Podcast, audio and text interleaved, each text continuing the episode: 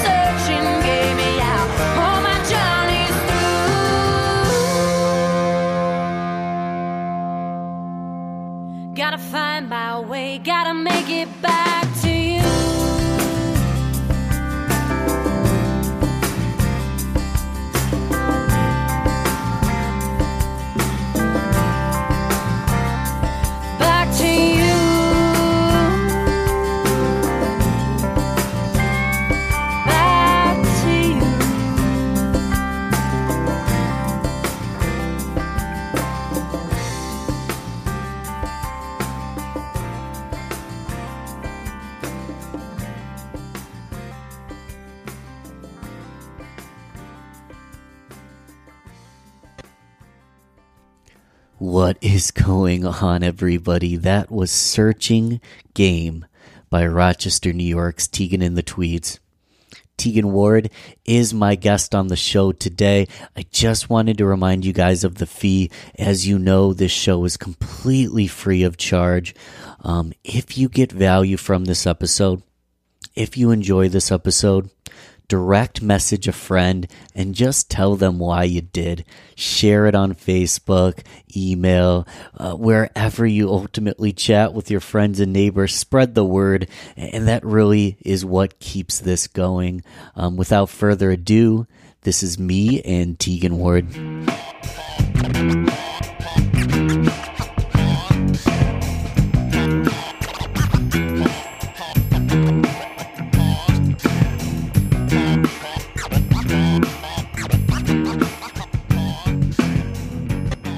Welcome, everyone, to the Rochester Groovecast podcast.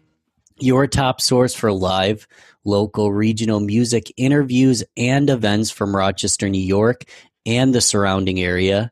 I am your host, Ben Albert.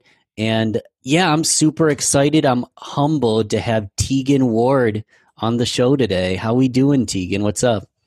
I'm doing great. I'm happy to uh, be here and uh, excited to, you know, do something different than just live stream playing or listening to myself practice in my living room. It's I'm happy to see another face. So, yeah, I, I am as well. Um, it's nice to have you here. I, I got to tell you the most significant memory I have of you playing music was that Bernie Sanders rally. yeah, for sure. That was pretty cool. Um, that that that came up. That was a really. I don't know if you know the backstory about that, but man, that was a crazy gig that I got the opportunity to play. Like it came out of nowhere, and to do that was really really neat. I I my boss at work saw me on CNN that morning before I came in, which was probably only a once in a lifetime thing. What what is the backstory? How did you land that gig? So we were the Tegan and the Tweeds and I were playing a gig at um, I honestly can't remember right now. Um, somewhere around town. And when we were done, we had some friends that were um, uh, playing over at Johnny's Irish Pub. Actually, it was Pete Griffith, who I think is gonna be on Groovecast, or is he on Groovecast next? Pete Griffith. Uh, yeah, I, I saw that. I'm actually talking to him on Wednesday, so that episode will be out next week. Awesome. So yeah, Pete Griffith and um, Dirty Bourbon were playing at Johnny's, and so we went down to catch the end of their show. And um, when we got there, he asked me to get up and sing a song with him. So I sang "Little by Little," a blues tune, um, and it was really fun. My keyboard player Katie got up and jammed too. And then the next day, I woke up and I had this inquiry, I think on Facebook. I can't remember if uh, where it came in, but I think it was Facebook Messenger or something.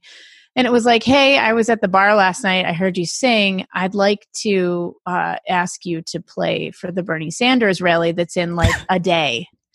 It was like the next day, and I was at nine o'clock. He was like, "So if you're into it and you say yes, I need to get you cleared by Interpol and um, all these other things." And I was like, ah, okay. Yeah, absolutely. So I kind of smelled fish. I wasn't really sure if it was true, but uh, I went for it. I gave him all my info. He got he cleared me. Um, and the next morning at 9 a.m., I showed up and I played in front of a ton of people in national television on every news organ news outlet that you could imagine, and it was uh, pretty wild. Yeah. No, but, that's that's incredible. Um, I just saw you at a bar the other night. Will you come play at this massive rally? How does that happen? Right. I guess so. This guy's job in the campaign was literally to go to what whichever city they were going to be at next and scout out like where they he thought the campaign might want to eat where they thought they might you know want to go for a drink and who locally might be able to help them out for the rally. So that was also kind of neat to know that there was like a team of people that were actually trying to sink into the local scene and not just like you know come in do their rally and leave. Like they were really trying to get everybody involved. So that's something i appreciated no matter what your politics are you know yeah, absolutely. And, and, that's amazing for anyone that wasn't at the rally or doesn't know much about it here in Rochester, New York. Um, we had a lot of politicians visit, and Bernie Sanders, that was like a, a rock and roll show. That was like yeah. there's a lot of people there. That was that was cool. And um, I'm trying to remember. Did you just play solo guitar, or did you have accompaniment? I did. I played solo guitar up on this like very high stage. There's a picture um, on my Facebook of like I don't even know how many people were there. I think at least hundreds, if not maybe over a thousand. I'm not positive, honestly, but they had this giant American flag in the background, and there's like this tiny little Tegan like up in this giant sea of people with the American flag in the background, and it was like I I can't even believe that it happened. Really, it was really neat. That's super cool. It's super yeah. cool. What what does it feel like being up there? Is that the largest audience you've done? And uh, So that's definitely not the largest audience, but that was the highest pressure because there Mm. a media box in front of you with, uh, I don't even know. I mean, probably over 30 reporters with cameras. And uh, I, at that point, I didn't even know where I was being broadcasted. Like, I just knew it was all over the place. Um, so that was intimidating. And definitely like what do you play at a bernie sanders rally? Like I, I feel like i should have learned like this land is your land or something like that like something patriotic. I don't sing a lot of patriotic music. Um, so i just try to play it safe and play like some I, I actually played some original music that i have about like traveling the us um, and some other tunes. But um, the biggest venue or biggest audience i would say we played for we've definitely played Rochester Party in the Park several times, but one of the first times we played, we um, opened directly for Eddie Money, and I believe there was five thousand plus there that night. So that was a it was a gorgeous, gorgeous night, and um, it just everything happened to click. The weather was perfect, and a ton of people showed up, and that was one of the times where you stand on stage, you get out there, and you're like, oh. You didn't even know you. I I don't really get nervous, but you get nervous when that volume of people is in front of you. So Yeah, and um, you obviously were up to the test and had the the ability to pull it off. So um, amazing stuff. Those stages are beautiful, and um, you Yeah. know it's on everyone's mind. Every music fan, everyone's mind nowadays that you know with COVID, there isn't party in the park this year. There wasn't a Lilac Fest. Um, how has this whole landscape changed your career in music, and how are you coping with the changes? And what are some of the fun things you're doing? You know, as these changes occur.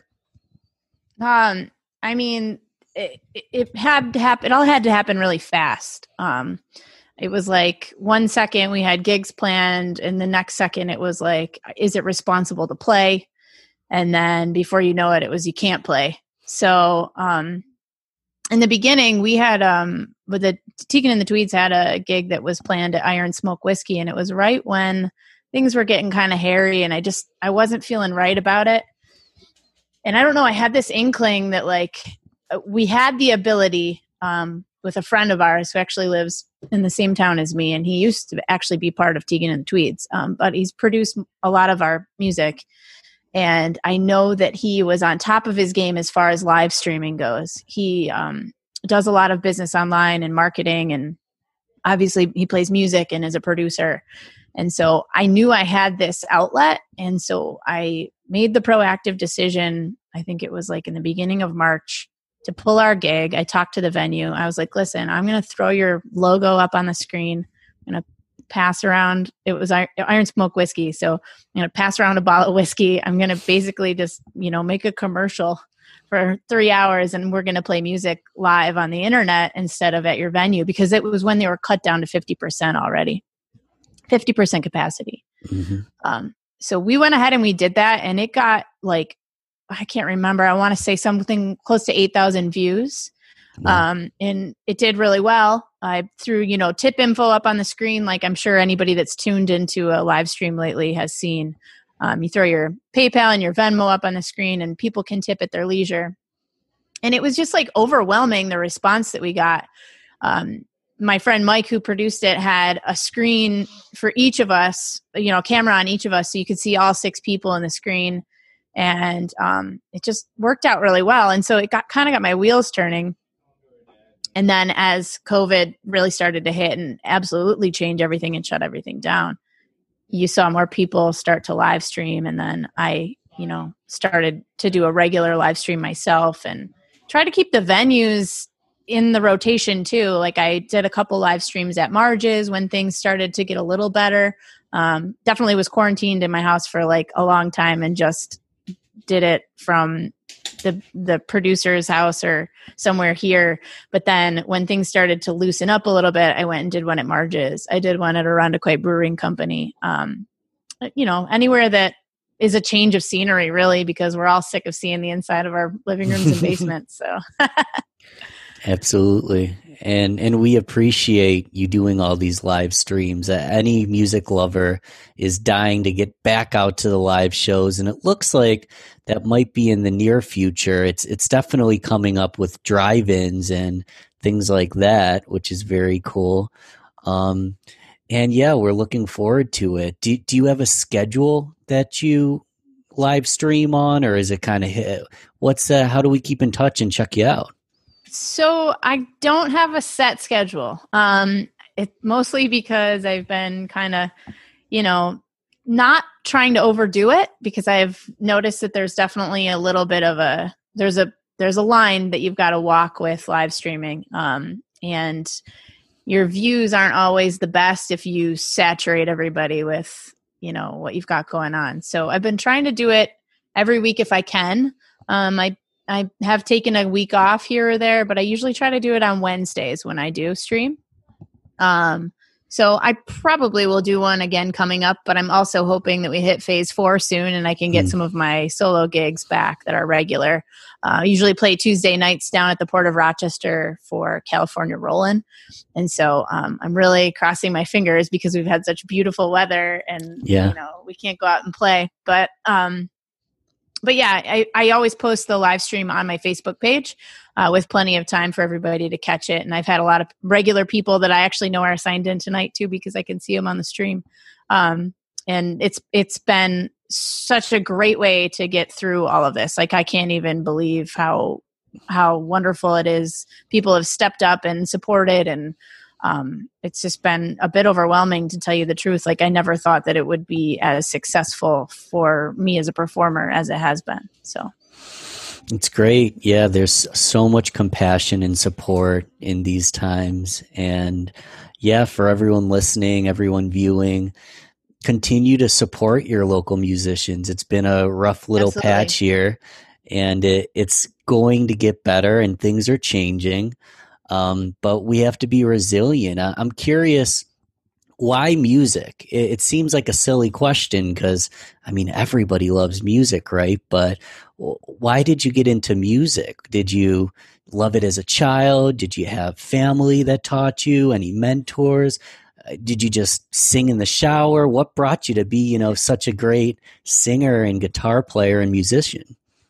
Um, so my mom was in a band for um, almost my whole life until I was in you know my late teens. Um, she's always played guitar and she's always played music to some capacity, um, even now. So I kind of resisted for a while. I and I I attribute it to the fact that I'm left-handed. Um, and so every time my mom wanted to teach me how to or try to teach me how to play guitar, I found it really frustrating because I'm not right-handed like she is and obviously it's really hard for her to try and teach me Mm. opposite mm. and it just never felt natural to me um, and i was always really just infatuated with the drummer in her band and in the drums the drum set um, so her band would practice at our house when i was growing up and there was a drum set down there in the basement and i always wanted to play so long story short i ended up playing drums um, and getting into college to music school for percussion. And when I got there, um, I a little bit before that, I guess I would say, somewhere like maybe a little before high school, I realized I could sing. Um, my mom had a little recording studio set up in in the basement, and I sang some Christmas tunes. And my mom was like, "Holy cow, you can sing! You should do that more often." And so um, I did, and then um, I got really into the drums, like I said, and then somewhere along the way, I learned how to play just a couple chords on the guitar and I started writing songs with like literally three, four chords. And um, I it took off. Like I started writing tons of songs in the in the time I was in college, and then a little bit out of college. I was I wrote really the bulk of my music, which I hate to say, but like now songs come, but they come much slower than they did then. And luckily, I've been able to, you know, kind of work on all that material and just kind of keep that rolling.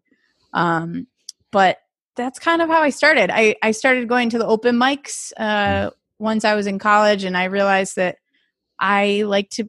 This sounds so pompous, but I like to be out in front, and I like to be a lot more mobile than a drummer is. Sure. Um, so I started to sing at open mics, and that's when uh, I got in the scene and I met a lot of my band and a lot of the people that I know still in the community community at uh, Boulder Coffee Company when they had the open mic on Alexander Street. hmm And that's where I met Katie Wright, my keyboard player. I've been playing music with her since I was 19 years old. Um, and so it all kind of went from there. Yeah, and It's a nice ride. it's a hell of a ride. And I, I want to comment. So Tegan and the Tweeds, you guys have been in the Rochester community forever. How long? How long are we going back? When did you start the band? Um, so I don't want to be quoted on this, but I think I started the band in 2006. Okay. Um, and the band in its current setup has probably been together since like 2010. So the same lineup for a long time now. Um, obviously, with any band, it takes you a few years to kind of get through, hmm you know, who you want in and who you want out and who jives together. But I think it was around 2010 when we had the current lineup. So we're going on over a decade, which is Yeah. pretty crazy. That's over a decade. And yeah. And the other thing I was curious about is you just started writing songs. You know, you you figured out, wow, I have a singing voice. I, I learned a few chords, start writing a ton of songs so quickly. What was the passion or inspiration there? You know, what was the songwriting process like? Was it a time in your life? Was there? Uh, how did you do that? So just all of a sudden you're a songwriter. You know, I'm not sure. I think it has a lot to do with the fact that like I would I was brought up with a lot of singer songwriter type music. My mom listened to, you know, 50s, 60s and 70s and all the Janis Joplin and Joni Mitchell and um, James Taylor, Carole King, everything like that and I listened so much to all of that and then the music that I chose as a teenager was not your typical music. I didn't listen to a lot of pop music. I listened to a lot of like folk um, or people that were behind the pop song. So like a lot of singer songwriters that like bubbled up and made it marginally uh, in the music industry on their own, but then might have sold a hit or two to like a country music star. I know a couple singer songwriters I still listen to um, that were are not famous, but they have famous songs um, and I don't know. I was really into that, and so I think it's the time of your time in in your life where it you're it's crucial. You're deciding who you're going to become and and what kind of adult you're going to be, and that was just a way for me to kind of find something that was my groove, and I just ran with it. So Yeah. it all blended together and then you ran with it. yeah, Yeah. Um now I'm curious, you know, since that obviously you've played with a lot of musicians, you've done a lot of different live shows and collaborations of all kind. Um it was real fun. I recently talked to Zahaya from Vanishing Sun yeah, and we had an awesome conversation specifically talking about collaborations and um, i'm curious as to some of your favorite collabs you've done in the past and i know uh, your newest band you know the fleetwood mac band was that originally just like a one-time thing talk a little bit about the, the fleetwood mac project and then maybe a little bit about some other collabs Sure thing. Um, so the Fleetwood Mac project that I'm in is called the Seven Wonders. Um, it's fairly new. I want to say it's like two two years now. We've been playing music together, the band. Um, it started at Three Heads Brewery, uh, which is it's really kind of become the heartbeat for a lot of people of the Rochester music scene absolutely um, and such a great, great place uh, and advocate um, for all of us to to do our thing. Um, so I love those guys. I can't ever say enough about them. Um, but they do, as you know, and I don't know if anybody listening doesn't know, but they do a residency uh, every month. So they give one local musician uh, the stage every Thursday for one month, and you are challenged to usually do a different theme every week. One of the challenges is usually um, play an album in its entirety that has influenced you or that you really dig, or, you know, or just an album you want to play. And my friend Charlie Lidner was um, the resident two Februarys ago. So I think it, that would have been February 2019. and he um he I think the story is he wasn't sure which album he wanted to play and so he was kind of brainstorming with Jeff Dale and Jeff Dale was like dude you should play Rumors uh, Fleetwood Mac Rumors and you should totally get a hold of Tegan because I bet you she'd sing Stevie for you. And so he got a hold of me and then he asked me if I knew anybody that could play Christine would sing Christine McVie and of course I have my right hand lady Katie Wright that I've always played music with and I know she can cover all those parts. We've actually talked about playing rumors in our entire in its entirety before for years. So um, she rose to the occasion, and then uh, he got Matt Rammerman on drums, Kyle Vach on bass, uh, and John Sheffer on guitar, who's a great friend of mine and absolutely unbelievable guitar player. Um, and then we brought in Matt Stevens to sing the Lindsey Buckingham parts and play a lot of the rhythm guitar parts. Um, and it is such a fun band to play with. Like I, I've never really been, I've, I've never felt a need to be in a cover band. Um, I mean, the Tweeds definitely does their fair share of covers just to exist in the city, and you know, but we kind of split our night between covers and original. But the Fleetwood Mac band, it's like a totally different thing. It's like liberating playing somebody else's music on stage. You get to channel them and kind of set yourself aside for a minute and all the people that I get to play with in that band are are people that I've known for years and haven't necessarily gotten to share a stage with for an entire night.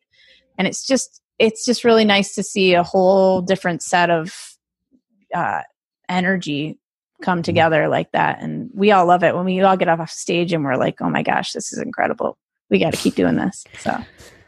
No, it's amazing. You guys do a, a great job. And I, want to touch a little more, a little bit more on collabs in a second, but uh, I'm first curious when you're in a cover band like that, singing music from you know Fleetwood Mac, a, a singer songwriter like Stevie Nicks.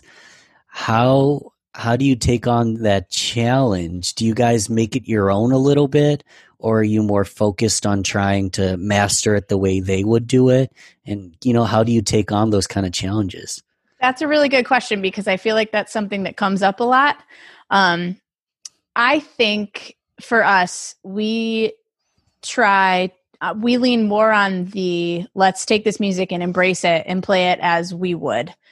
Um, and then at the same time, we we pay homage to it. Like we don't want to stray too far from it, but we like to take the liberties that maybe the band may have would have maybe mm. taken. Mm. Um, for me, like I don't play a straight Stevie. I I try to. I mean, I still whip my hair back and forth and try to, you know, put a little bit of my own twist on it just to feel the energy of the crowd. I mean, um, so it's a loaded question because it's something we're always discussing. I think it's whether or not to play this as is. You don't want people to criticize you for for for going too far off the book, um, but then at the same time, you want to bring them you know you want to pour all your energy into it the way you would like to at the same time. So I, it's a nice marriage between both. I think we've gotten a really good response from everybody. Nobody's ever come up to us and said oh my god you played this totally different than them. I mean we you would definitely recognize every song. All the harmonies are usually spot on. And uh, it's just maybe the stage setup and the energy might just be a little bit higher i think than uh, well i don't know. I guess it depends on what era fleetwood mac you're talking about right? So. Sure and it, it depends on the venue you guys are playing at and every there's lots of factors. For sure. No I, I appreciate that you've got you know a balanced marriage between the two things because um a couple people random people that come to mind you know john mayer playing jerry garcia's parts in dead and company or Dweezil Zappa playing his father Frank Zappa's parts.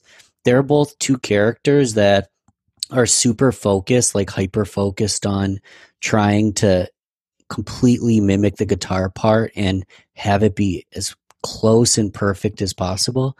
But then you also have hundreds and thousands of bands taking a blues song and turning into a reggae song or right. taking a pop song and turning it into a country song bluegrass song um, so it's it's good to have both elements for sure definitely um, what are what are some other collaborations you've done that have been super fun, whether it's just for one night or um, collabs that turned into a band or anything like that? I don't really have any other collabs that have turned into a band, um, but I've coll- collaborated with a bunch of people. You mentioned my girl Zahaya. Mhm. I love Zahaya. Um, we co- collaborated on something that is kind of super secret, but might come out maybe in the future. Um, but I've I've done some studio work with her here and there though, and I love I absolutely love her voice and I love her energy is like a force to be reckoned with. So uh, she's great. Um, but in COVID, I would say that I've gotten the opportunity to collab with a couple people um, just live streaming, which is really cool. Um, my friend Matt Stevens from the Fleetwood Mac band and I uh, got together a couple times just to kind of um, have more impact with two of our social media bases, and we've live streamed that way. Um, so that's been really fun, and he's got a great voice, and you know we we really enjoy playing together. Um, and then uh, what else? Let me think. What else have I collab? Oh, you know what was really fun? Uh, last summer, we did that giant Woodstock show at um, Loving Cup that was outside, and that was incredible. Like that was another thing. Every musician in Rochester kind of came together, put together their little band for whichever song they played, and then I got to play on stage. Um, I did the Gracie Slick uh, music, the Jefferson Airplane music, with Mhm. uh, some really really great musicians on stage, and the whole the energy that night was unbelievable. I hope they do that again because it was really fun, and it was great to see everybody interpret in Woodstock in their own way. Um, right, right. because I've always been, you know, I've watched every movie and I have a coffee table book that I've written, uh, read through and everything. And I've always been a huge fan. So it was great to see like who played which part and where everybody fell. Um, but yeah, I, I enjoy the opportunity to collab when I can. The problem that I find is that I get so busy throughout the year and seasonally even that it's so hard to find time to do that. And so this has been kind of nice to take a step back and maybe think more about what you want to do and where you want to spend your time as a musician rather than schlepping around town uh, so Mhm. often. So Yeah, something I look forward to doing more of in the future. Yeah, you got to be hyper focused, and but there's plenty of time in the future to get more done. I I have big FOMO. I forget where I was that Woodstock evening at Park Point outside. Um, I know I was at a music festival or something else, but I missed that evening. Um, but I heard it was super incredible. So you know, Gracie Slick, Jefferson Airplane. You know, obviously hear some influence there in, in your style and the the way you sing and the way you play. I'm curious um if you could harness the ability of we'll give you up to 3 or 4, but if you could harness the ability of, you know, any few musicians, whether it's a couple um or 3 or 4, let's say 5, who who would you ultimately you know take a piece of who who are your current influences are and is there anybody that you look up to that you're trying to get you're trying to reach that point you know Yeah, always. I mean, I if that's a loaded question, and obviously you and I both know that I could sit here all night and tell you who and why and list a whole, you know, top 100. But um, I do have a few that I can definitely like hone in on. Um, I am a huge, huge Janis Joplin fan. I always have been um, from the moment I heard her music when I was a lot younger, maybe like 15 or 16 i found a greatest hits cd um, and i ended up listening to it and just like wearing it out and since then i i never get sick of it and i've always wanted to be a performer the way that she was a performer i feel like she connected with her audience the way that a lot of people don't do um, and it has a lot to do with the physicality of the performance. Uh, you don't have to be a great dancer. You don't have to be like somebody that's way outlandish but there's just like a simple way that you can move around on stage and still better communicate your message and i think that she did that so perfectly and naturally. It wasn't something that was forced or anything like that. And um, i would say as a performer um, i've tried to to do that in my own way um, and i'm constantly listening to her music and you know watching videos of her and i just think she was incredible at that um, the second person as a singer songwriter, um, I mentioned earlier that I found a couple people early on that I really liked because they were singer songwriters, not because they had hits. Um, well, they do have hits, but because they were the singer songwriter behind the music. Um, there is a woman named Lori McKenna. She uh, lives in Boston, in the Boston area, and she's been writing songs for a very, very long time. I had a whole bunch of her albums uh, back, I would say like 2002 to 2004. And then somewhere around 2004, she sold a bunch of her music to Faith Hill, and that kind of set off a wildfire in the country music genre for her. And since then, she has written a ton of country music hits. Like you could probably name 10 off the country music top 10 right now, and I bet you seven of them have her name somewhere on them. Um, she's just incredible. She wrote uh, one song that everybody might know called Girl Crush um, and uh, um, just a ton of other ones. And I love her story. Uh, she really didn't get famous until she was in her late 30s, maybe early 40s, and um, she's got like something crazy like five or six kids, and you know they're adults now, and it's just a really incredible career. I got the chance to finally see her live um, this past year, and it was uh, just really intimate and really lovely. So she would be my next one, and then more current um, somebody that i absolutely love and again not just for their songwriting but really for their live performance i absolutely love grace potter um, i could never get enough of her. We every time she's around we all go to see her me and the band and um, i just think she's a ton of fun and uh, can appeal to such a large group of people her genre of music. And that's really what we kind of do in the tweeds is we try to appeal to not just you know younger or older people but kind of anybody that we can get. And i think we've done a really good job of that. So and i i would say that i listened to her really early on too like when she first kind of came out on the scene and um i i i've kind of loosely modeled a lot of what we do over that. So uh, those are my three for now. All incredible. And I, I love grace potter. I'm happy you mentioned her.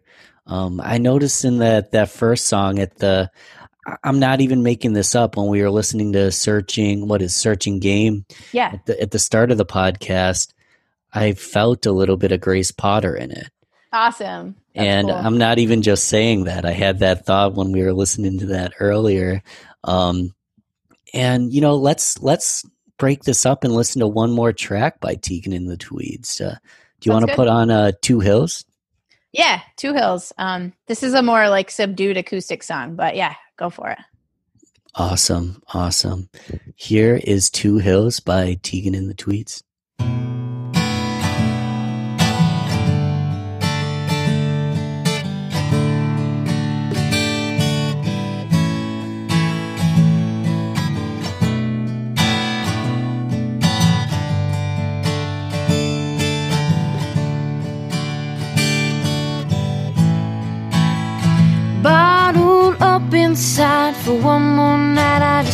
Gotta let it out. So I hold my pillow so tight and cry out loud. And I wonder someday will this love come my way? Or is it burnt out and gone astray? And I'll stop for a while reminisce about those eyes,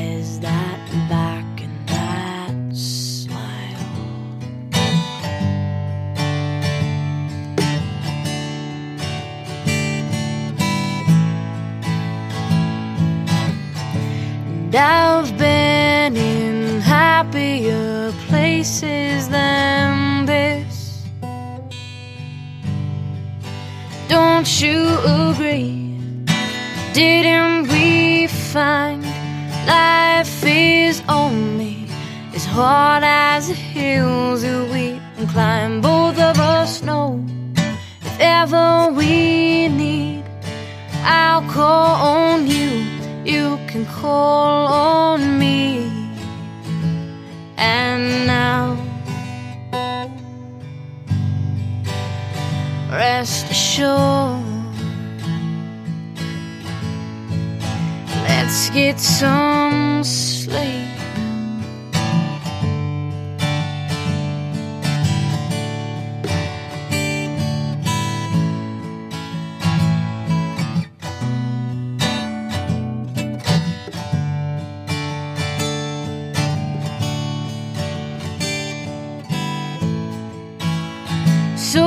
She stays inside and takes the ride. Bottle of wine, holds it close, grips it tight, then calls me crying. And I know you're down, you've been pulled around by love you thought was nothing less than sound. And you stop and breathe and say thanks to me. And you've been in happier places than this. Don't you agree? Didn't we find life is only as hard as the hills that we can climb? Both of us know if ever we need, I'll call on you. You can call on me.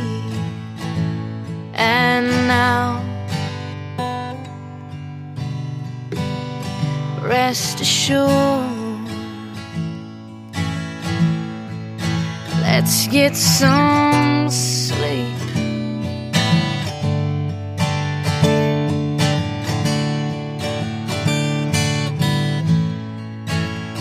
Some sleep.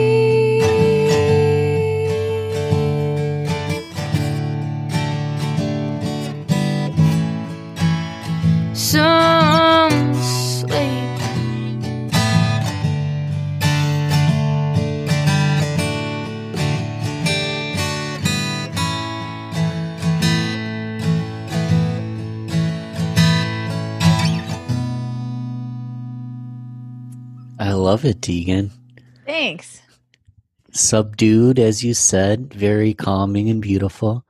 Yeah, actually, that's funny. Um, you were talking about collabs before, and you threw that picture up there, and I totally forgot to tell you or talk about. Um, I do another collaboration with a band called House of Zeppelin, which is um, with Amanda Lee Pierce and uh, Champagne Brown, John Viviani, and um, such a great lineup of musicians. And so that reminded me of that. I play with them once in a while as well. So It's it very cool. I've said this a million times. It, it comes up a million times. The amount of collaborations and incredibly talented musicians, you know, working together here in Rochester is just amazing. It is. It really is. We've got an awesome community, and I feel funny saying that because I feel like everybody probably says that, but we we Mhm. really do. We, I know enough people in enough other cities to know that we're really lucky here. We're very lucky. And um and listening to that song, um I'm thinking about how I didn't get any sleep last night. and um, just in the fact that not seeing live music, you know, being born and raised outside of Rochester, living in Rochester, and not being able to walk to my local show, things are so different now. I'm wondering, um, have you been writing? Ha- has things changed for you, or have you pretty much managed to stay optimistic with all this? Um, I've definitely tried to stay op- optimistic. I think um, that, like I said, the live stream kind of has kept me going through it all, and just seeing the power of what you can do when you use what's at your fingertips.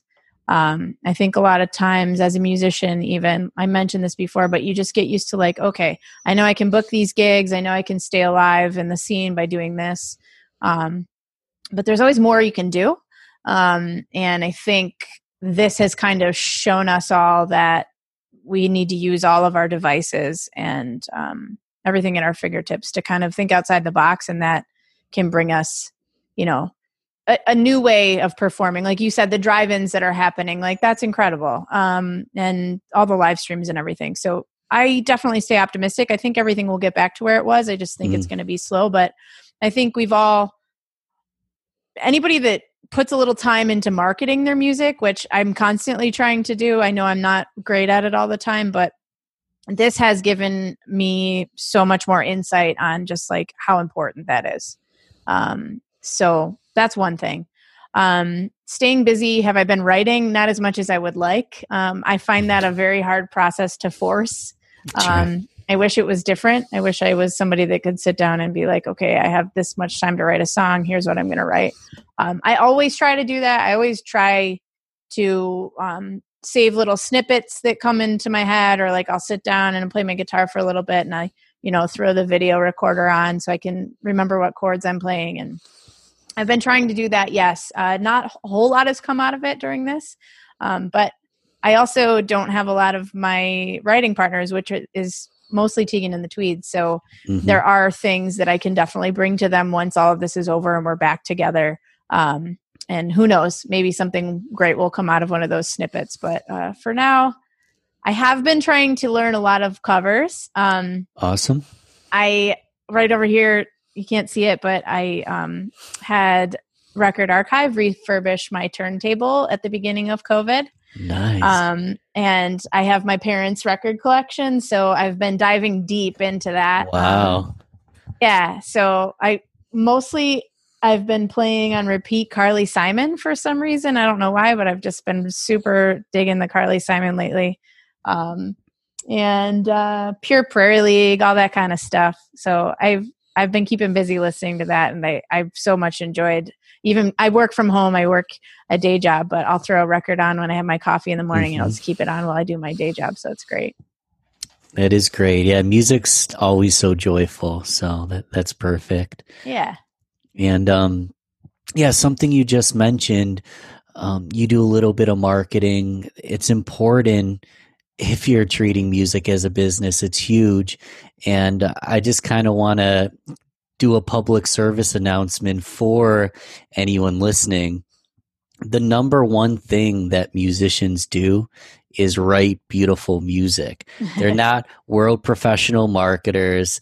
They they haven't they don't necessarily I, I think you're great at it, but they don't necessarily, you know, spend their time marketing 24 7 they're spending time writing and performing and uh, practicing music. So uh, it's our job as fans to like posts share posts follow pages rather than uh, more than just follow it um, mark it so you see the page first pops up in your feed share things when you see them um, it's our job to do that and uh, but it's important it's important to market. You've been doing music forever now. You've been you know the current band it's been over a decade. How has the business and social relationship side of it come into play? Um, do you focus a lot on the business end? How does that work for you? Um, I so that's another loaded question. Everything that you're saying is 100% correct. Musicians are like the worst salesmen for their own music. I mean, I part of it is you don't want to be you don't want to come across as too pompous or, you know, um overconfident. Um but you want to be confident because you want to be confident enough to, you know, get on stage and and pour your heart out. Um but yeah, so there's there's a careful game that you have to play in marketing and most of the time it helps a lot better when you can get a third party to do that for you um, however we also know that musicians i think Frank De Blase has a line where it's like you can become a musician you can make hundreds. And um it so we're not making a lot of money you know sure. really uh, so we have to be careful how we spend it. And so a lot of the times you have to be your own marketer or keep your marketing internal in the band. Um, and i'm lucky because i've had six people along the way in the tweeds that have really um, helped me do that or at least helped me to some capacity i would say that i do most of it me and um, katie wright my keyboard player and then everybody else um, helps out where they can which is really nice and to have six people that are all assisting in that, I can imagine is way easier than just one person trying to do it solo. Um, but yeah, we've treated the band as a business for over a decade now.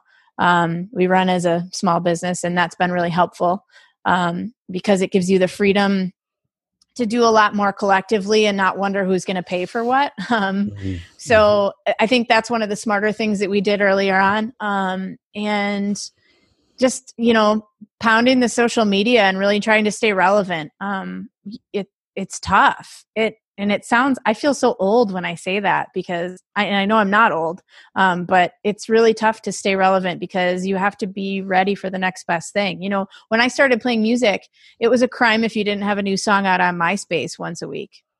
And i now i mean what is that? So it, it you know we put all our eggs into facebook and that's still doing well for us.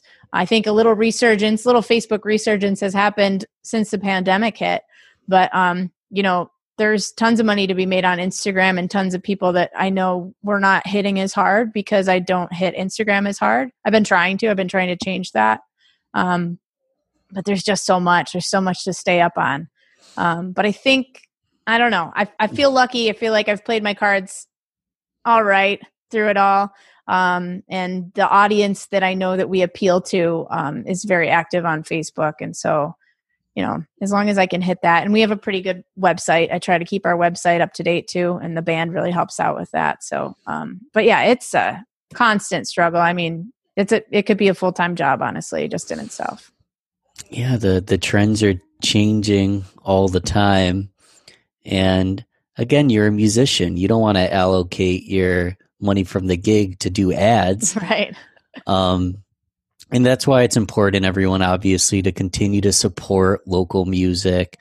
Um, i like um, monthly services like patreon things like that.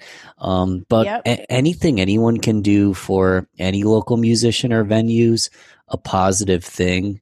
Um, one thing with covid is things are changing a lot and businesses like amazon.com are doing better than ever um, I think it's never been more important to support Rochester business, support local business, um, and so in turn support Tegan and the Tweeds and everything you mm-hmm. do. Absolutely. I mean, that's it is so important. Like I said at the beginning of this, I had Record Archive service my turntable, right? Mostly right. because I was just trying to, you know, I, I went through weeks of just sitting here trying to figure out how I could think outside the box and support more local businesses.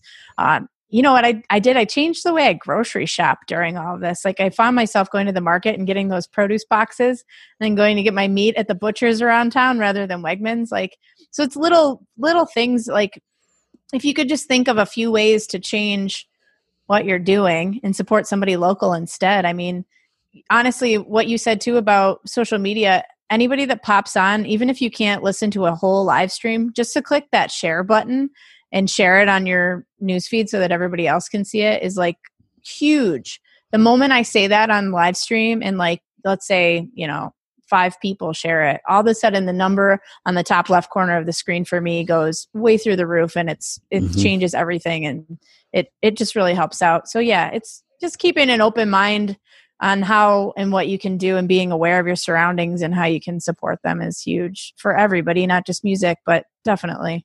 I agree. Yeah. Yeah, um, gra- gratitude always. I agree with everything you're saying. And on the end of everyone, it's just showing that little bit of gratitude. I'm the first person to admit, I don't know why. I'll see a picture and I like it, or I'll see a post and I'll like it, but I won't actually physically like it sometimes. I'll continue scrolling because I'm in the scroll mindset. Right.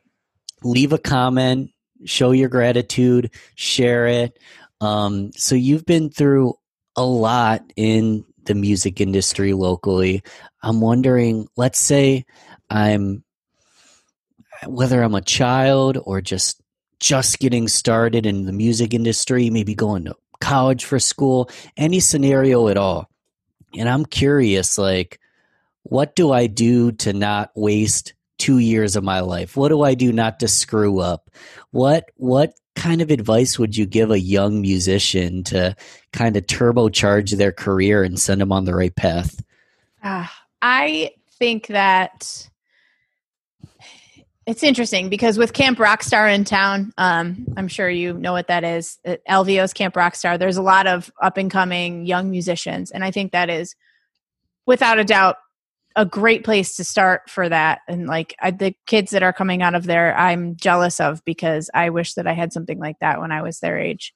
Um, so I think that's a great starting point. But because of that, also being in town, I find myself having these conversations a lot, whether it be with like, um, you know, I that um, Camp Rockstar has been around enough now that now you're starting to run into the people that are in it um, in like a normal gig setting. So I've I've been having these conversations, and one thing that I think means a lot and um, means a lot more than anything else you can do, like practice or writing or you know just the foundation of it all. I think getting out and being in the scene is worth its weight in gold. Um, one of the things that I did early on is I I had a friend who was going to the open mic scene all the time, and she just took me out and was like, "Okay, let's go to this one on Tuesday, this one on Wednesday, this one on Thursday." And I just tried to do that as often as I could, and gaining like honestly just having the balls to get up there and do it. I'm just not going to sugarcoat it, and then eh, you know knowing that you brought yourself there you got yourself on on stage and you know somebody might want to hop up and play a song with you too and like all that is very natural and i think everybody has to experience that um, i think you can put yourself in a situation and say okay i'm going to start a band and you know come to my house we're going to play this this this and this and we're going to get really great but like you've got to actually get out and feel what it feels like to to be the one to put your foot on the stage like on your own accord um and be responsible for what you're doing on stage too. I think there's just a lot of weight in that, and I think it um, develops who you're going to become. And that would be my other advice too: is be if you're going to be a musician and you want to play out, be a performer. Like put put energy and effort into what people are seeing because one of my least favorite things is to see somebody that is so incredibly talented that just stands on stage and only does what their talent is. I hmm. think that a lot of times you have to give your audience more than just what you've practiced. You have to, you know, give them the whole package. Whether you're a guitar player or a drummer, I mean, we talked about Pete Griffith that's coming up. I mean, there's one hell of a drummer that does not sit still um, yeah. and and I so appreciate him for it. I love watching him play, and I think a lot of people around town probably know him a lot more than they know any other drummer because he's so crazy when he plays. Um, so I don't know. I just think there's value in that, and I think um, especially if you're not a singer or not a front person, there's even more value in it. So, and it helps everybody that you're on stage with have more fun. So. Yeah, per performing is definitely a transfer of energy. When someone's the life of the party on stage. It just makes everyone else on stage and off stage feel better. Yeah. Um, it's a funny it's a funny analogy. I, I think you'll be up for this. This is real simple, and anyone listening or watching. So just put your hand in the air as high as possible. Now put it higher. And that's an analogy of, you know, going that extra inch. Right. So we put it as high as possible. Well, there's always a little bit more. Eh, eh, almost no one stands on their chair and jumps to the sky when you ask them to raise their hand. It's it's going that extra inch on stage. That that's a really cool thing. And my thing is, I get social anxiety. It's tough it's got to be tough performing. You're a front lady, you're front and center. We're listening to you sing. How do you bring that energy? How do you go above and beyond and not feel weird or awkward on stage? Have you always been a natural at it? Have you had struggles with it? Um, I definitely, I mean, I definitely have struggles with it. And I will be the first to say that I also have a I would say that I have a form of social anxiety too. I mean, I if you saw me out at a bar, you probably think I'd love to talk, but um, there's definitely a part of me that's not necessarily the person that goes up and initiates conversation right away. Um, and I a lot of times rely on my bandmates to go talk to people, and I'm the one that maybe might stay backstage or like do you know something else because I and that's something I'm working on. But um, I hear you on that for sure. Um, as far as getting on stage goes and what that takes, I I don't know. I like I said, I started to try and just hone that in at open mics and then it got to a point where I started playing with people on stage and when you feel your bandmates energy or the crowd's energy there's just something for me that makes it seem all right to take it that's you know a little bit higher. And it doesn't feel weird. Um, i might look look like a fool sometimes uh, but it, you know how many great performers have looked like fools? I mean look at Pete Townshend what he did on stage. He looked like a total fool and kind of an asshole really when he like smashed stuff but it's really freaking cool. So and people love it. Um, so I don't know. I just think that you kind of got to let other people's judgment go to the wind because it there's going to be so many more people that enjoy it i think and enjoy the energy and um yeah i'm always a little worried but not enough to not do what i do Yeah. so You guys, you guys are rock stars. Again, i don't know. In our own minds i suppose right? Y- you know again it's it's a marriage it's a marriage with that balance where the music is really freaking important. Hmm but putting on a great live show takes it to a whole different level. When you have the balance between the two that's that's great. Definitely. Awesome. Awesome. Well um we've touched on it but i really want to crystal clear what are the best ways to keep in touch with Tegan Ward and all your music? Is there do you, would you rather Facebook, website, Instagram? What's the best way to follow you? Um, so the best way to find out where Tegan and the Tweeds are playing is by going to teganandthetweeds.com. Uh, we have a really great website that has a very clear gig schedule up there. Um, and uh, my bass player, Jeremy, is the one that updates it, and he is on top of his stuff. So it's always updated. Um, then uh, the next best thing to do would just be to visit Facebook because everything is always on teganandthetweeds.com for the band. Um, so those are the two outlets, teganandthetweeds.com on Facebook or, or and the on Facebook or teganandthetweeds.com. Um, for me, uh, I have to admit that I'm not as good at my, I do have a solo page, which is teganward.com. Uh, it is not updated right now, but that's one of the things I'm hoping to get done as soon as phase four hits and I have gigs again. Um, but the best way to keep in touch with me and find out where the gigs are is just going to my Facebook, which is Tegan Ward. Um, anybody can friend me. I also have a fan page that I post all that stuff on. Um, and I am on Instagram, Tegan and the Tweeds, and Tegan Ward Music is uh, my handle on Instagram, and I do post on there pretty frequently. Um, I don't post as many gigs, but I post more about what I got going on, or if I'm playing guitar and I want to put a snippet up there, picture of my dog, something like that. Mm-hmm. Um, but and then the Seven Wonders, the Fleetwood Mac band, we are on Facebook as well and Instagram. Uh, the Seven Wonders, it's seven spelled out. And uh, I also mentioned the House of Zeppelin, uh, and I believe there's a Facebook page up for them as too as well, uh, House of Zeppelin. So again, the best place to get any of that info, or if you don't remember it, just shoot me a message on Facebook. I'm super approachable. I'll, you know, try to get back to whoever I see. So um, I try to stay active on there. Yeah, absolutely. And if you're listening, obviously you're going to stay in touch and it'll be easy to stay in touch with Tegan because it sounds like you're going to be popping up everywhere pretty soon with all these projects and uh, you're pro- you're approachable so you'll you'll respond and um, make sure everybody's up to date. Yeah, for sure. There's um there's one big question I love to ask. I've asked every guest for like 15 in a row. I think I'm going to do it indefinitely. Um, and it, it's ultimately if you had a gigantic billboard side of the road, you know, I don't care if it's a city, where it's located. The only stipulation is everyone gets to see it.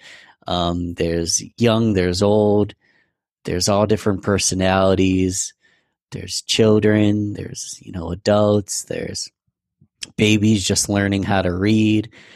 I don't know. So you obviously don't want to swear, but All you have the ability you have the ability to control this billboard and send a message to you know the entire world or just a, a vast selection of people on this earth um, whether it's something you've heard something you've wrote something you've learned what would you say and why why would you say that So I've been pondering this question because you gave me a little precursor. i precursor this question just for anyone listening because i know it's a big one I don't. So I, at the risk of sounding shallow, for the life of me, I cannot figure out what. Like that's such a. It's a great question to ask, but it's also.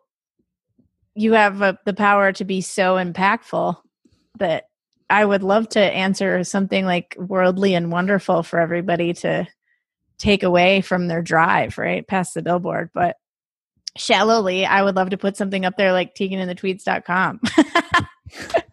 no, no, I, I don't know. I, I honestly can't answer it. I wish I, I couldn't come up with anything except for that or like I'm a really big rescue dog person. I don't know if maybe there would be something to that degree.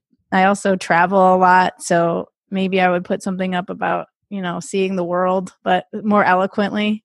The Mhm. singer songwriter in me would need need a moment to kind of write the little verse out that I think I was gonna put up there, but I don't know, Ben. I think I, I- failed you on this question. let, let me tell you tegan i that that's one of my favorite answers and there's a couple people that have given a similar response and the reason i appreciate it is um just the sincerity and humbleness that it's not like you know everything it's not like i know everything there's no one answer there's lots of different answers to lots of different things and being hesitant to decide on one thing on such a big thing is tough. But um, you you did mention a couple things that I I'm curious about now. Um, what dog rescue? Are you a volunteer? Uh, T- talk to me a little bit about Oh no, you said there. I'm not a volunteer. I just have Just had a lot of rescue dogs. Yeah. Mm, Um, yeah. No, I don't know. I I just think that that's you know something that if anybody knows me, they know that I have a bunch of dogs, and they're all about you know I my life is dedicated to them in so many ways. Um, and my family is all about that too. My cousin works at Lollipop Farm, and I've got really good friends that are all involved in rescues. So that's just you know something that makes makes a part of me, I suppose. yeah, no, do- dogs are beautiful. Uh, you probably didn't notice it earlier. My I thought uh, I saw one creeping back there. Something. Yeah, it was barking a lot and crying, so I had to let her out of the room. But that's why I was distracted. What kind of dog do you have? Um, so it's my girlfriend's dog, but um, her name is Hazel, and it's a pug bulldog, Ah, that's cute. and she's very adorable. And Awesome. The other thing that we actually didn't touch on that we should right now is you mentioned nature and traveling. That is Hmm. that a second love aside from music? Uh, You, love to get outdoors. I do love to get outdoors. I um I started one of my first jobs that I had was at a kayak shop eh, down here on Irondequoit Bay, and um, I worked there for quite a while. And I was really into the outdoors for a while. I thought that that was kind of the route I would take, uh, some sort of profession that had something to do with the outdoors. And you mentioned hiking. I'm slowly working on the 46 high peaks. I probably won't be done until I'm 80, but um, I've bagged a few of those. Um, but a couple years ago, more than a couple years ago, actually, like six years ago at this point, um, I was doing a lot of music openings for the Memorial Art Gallery. Uh, not music openings, art openings, and I would play the music there. And uh, through that, I had a connection um, with AAA. So AAA, the same like roadside assistance that would Mhm. come to your, and um, they do a lot of group travel and they have a whole branch of their business it's all travel and um, i knew somebody like i said as a connection through the memorial art gallery and she asked me to start leading music based trips for groups um, as a you know as a musician she wanted somebody that was credible in what they were doing so i started doing that and i wiggled my way into a full time job at AAA, and I travel for. I, I market. I'm in marketing and product development, and I travel for them quite a bit. So I've had the opportunity to see a lot of the world in the past five or six years. Um, so yeah, that's something that's become a passion of mine. It's uh, I I can't say enough about how much it teaches you about the world. So that's why maybe my billboard might have something to do with travel on it because I think it's a very important part of being open minded. Huge. Yeah, no, it, it's amazing. And uh, whether you're a musician, not a musician, getting outdoors and seeing new things and breathing in the fresh air, is that not exactly what we need in these controversial times? You know, there's a, from moving from COVID to the strengthening of Black Lives Matter. And, you know, I really think things are going to change well for the better, but there's a lot of confusion and changes and this and that. Sometimes we just need some fresh air. That's true. It's true. And that's what's been refreshing. We were talking about it earlier, like just seeing people get outside. And I said I've been doing a lot of camping. We have an RV, so I've been the last couple weekends just trying to weekend warrior to mm-hmm. you know, the waterfront or wherever we can go. And it's important. And it's also, I think, one of the small bits of light that will come out of this dark pandemic that we've been in is that people, I think, are um, just taking advantage more of what we have around us. That's you know all the natural beauty. I mean we live in a gorgeous place that has a river and a lake and mm-hmm. finger lakes and it's just you know I, I hope to see that that's more appreciated when we get what continues to be more appreciated when we get out of all of this so. I agree. Ne- next time next time we talk we gotta we could probably spend an hour just on rv traveling and things like that uh, for sure. I'm i'm a little jealous. Uh, that's where i'm that's my next step get an rv and uh, live that life. You've had it for a while or? Oh man uh not that long. so we got a new travel trailer, a little guy, um, like uh, last year, I think it was. So awesome. we're trying to do more of that. But before that, we had a motorhome, and I could tell you all sorts of things uh, that go wrong with that. We bought a used one, and man, I spent a lot of time on the side of the road in the Adirondacks waiting for AAA to uh, bail us out. But yeah, no, it's it's all fun nonetheless. It's a great way to just get out, especially when you're like me and you don't I, I, do a lot of weekend work. I mean, I have a lot of uh, gigs on the weekends. So the weekends mm-hmm. that I do have free and I want to camp, it, it, doesn't always sound appealing to go up and pitch a tent, and, you know, just to drive five hours up to the Adirondacks and then stay a night or two and come home. So this is a way that kind of makes it a little bit easier because it's like having a rolling home on wheels. So, um, yeah, it's cool. I don't know. I'm still kind of dabbling and getting into it, but it's definitely, a it's fun it's a fun way to connect with other people too. Like my neighbors go sometimes, and right.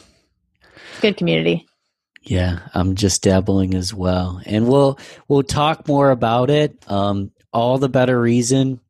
Keep in touch with Tegan. I'll have you on again. Um, Tegan and the Tweeds. Ultimately, everything that you're doing musically. Um, Obviously, you can find Tegan Ward, general Facebook, Tegan and the Tweeds, TeganAndTheTweeds.com. Everything that you've mentioned today. I'm drawing a blank. Seven Wonders? No, so yeah, Seven Wonders. You got it. Yeah. Fleetwood Mac.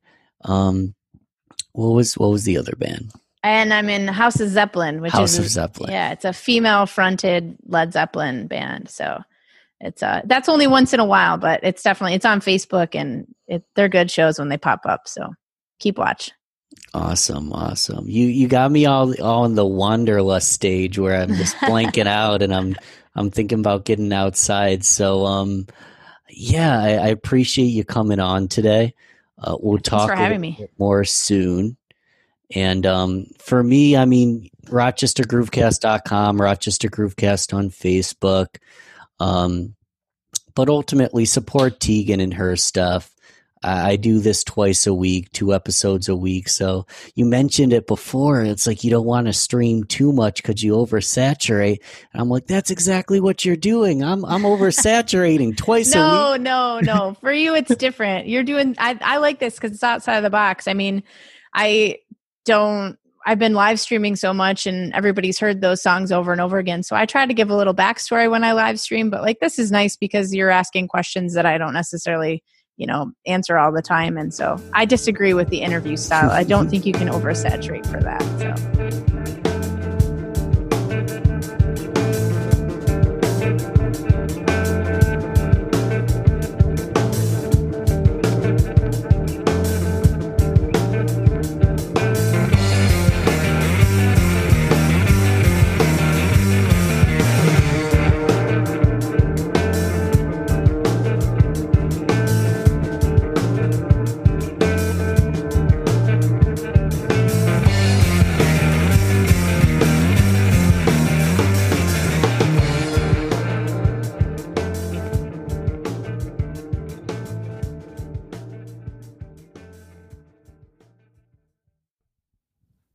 Thanks again for listening to the show.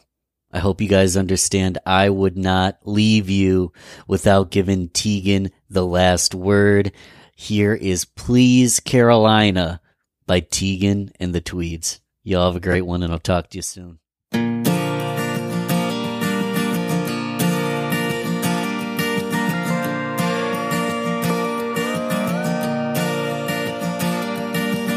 Seven